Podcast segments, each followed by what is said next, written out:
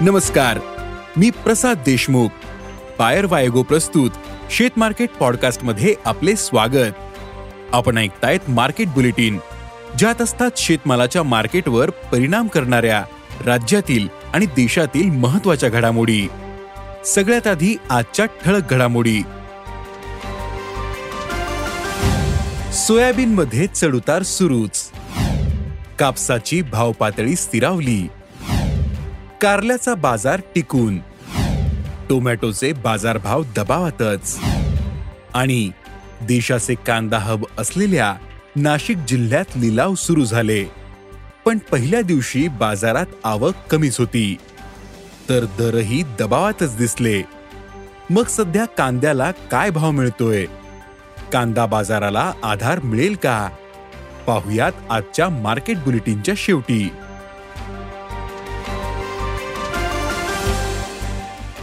देशातील बाजारात सोयाबीनची भाव पातळी सध्या दबावातच आहे. काही बाजारात नवे सोयाबीन येतंय पण त्याचे प्रमाण कमीच आहे. तर भाव पातळी सध्या सरासरी प्रति क्विंटल चार हजार सहाशे ते पाच हजार रुपयांच्या दरम्यान आहेत. आंतरराष्ट्रीय बाजारातही सोयाबीन दरात चढउतार सुरू आहेत.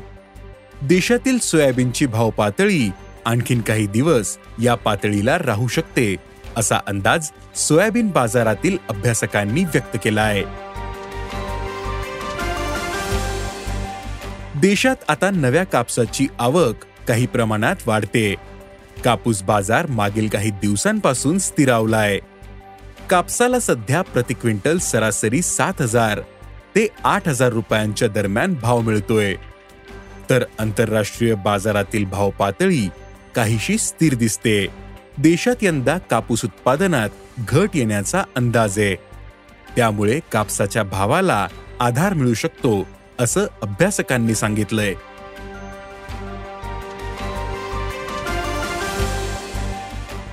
राज्यातील बाजारात कारल्याची आवक स्थिर आहे. कारल्याला चांगला उठाव मिळतोय. मागील काही दिवसांपासून वातावरणात बदल दिसून येत आहेत. त्यामुळे भाजीपाला पिकांवर परिणाम होतोय. त्यामुळे बाजारातील आवकही मर्यादित दिसते. सध्या कारल्याला प्रति क्विंटल सरासरी दोन हजार ते दोन हजार पाचशे रुपयांचा भाव मिळतोय. कारल्याचे भाव आणखीन काही दिवस टिकून राहतील असा व्यापाऱ्यांचा अंदाज. आहे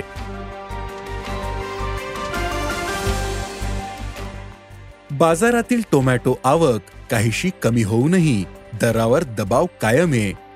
टोमॅटोचे भाव मागील महिन्याभरापासून उत्पादन खर्चापेक्षा कमीच आहेत. सध्या बाजारात टोमॅटोला प्रति क्विंटल सरासरी चारशे ते सातशे रुपयांचा भाव मिळतोय. सध्याची भाव पातळी उत्पादन खर्चापेक्षाही कमी असल्यानं शेतकरी चांगलेच अडचणीत आलेत. टोमॅटोचे भाव पुढील काही दिवसांमध्ये काही प्रमाणात सुधारू शकतात असं व्यापाऱ्यांनी सांगितलं.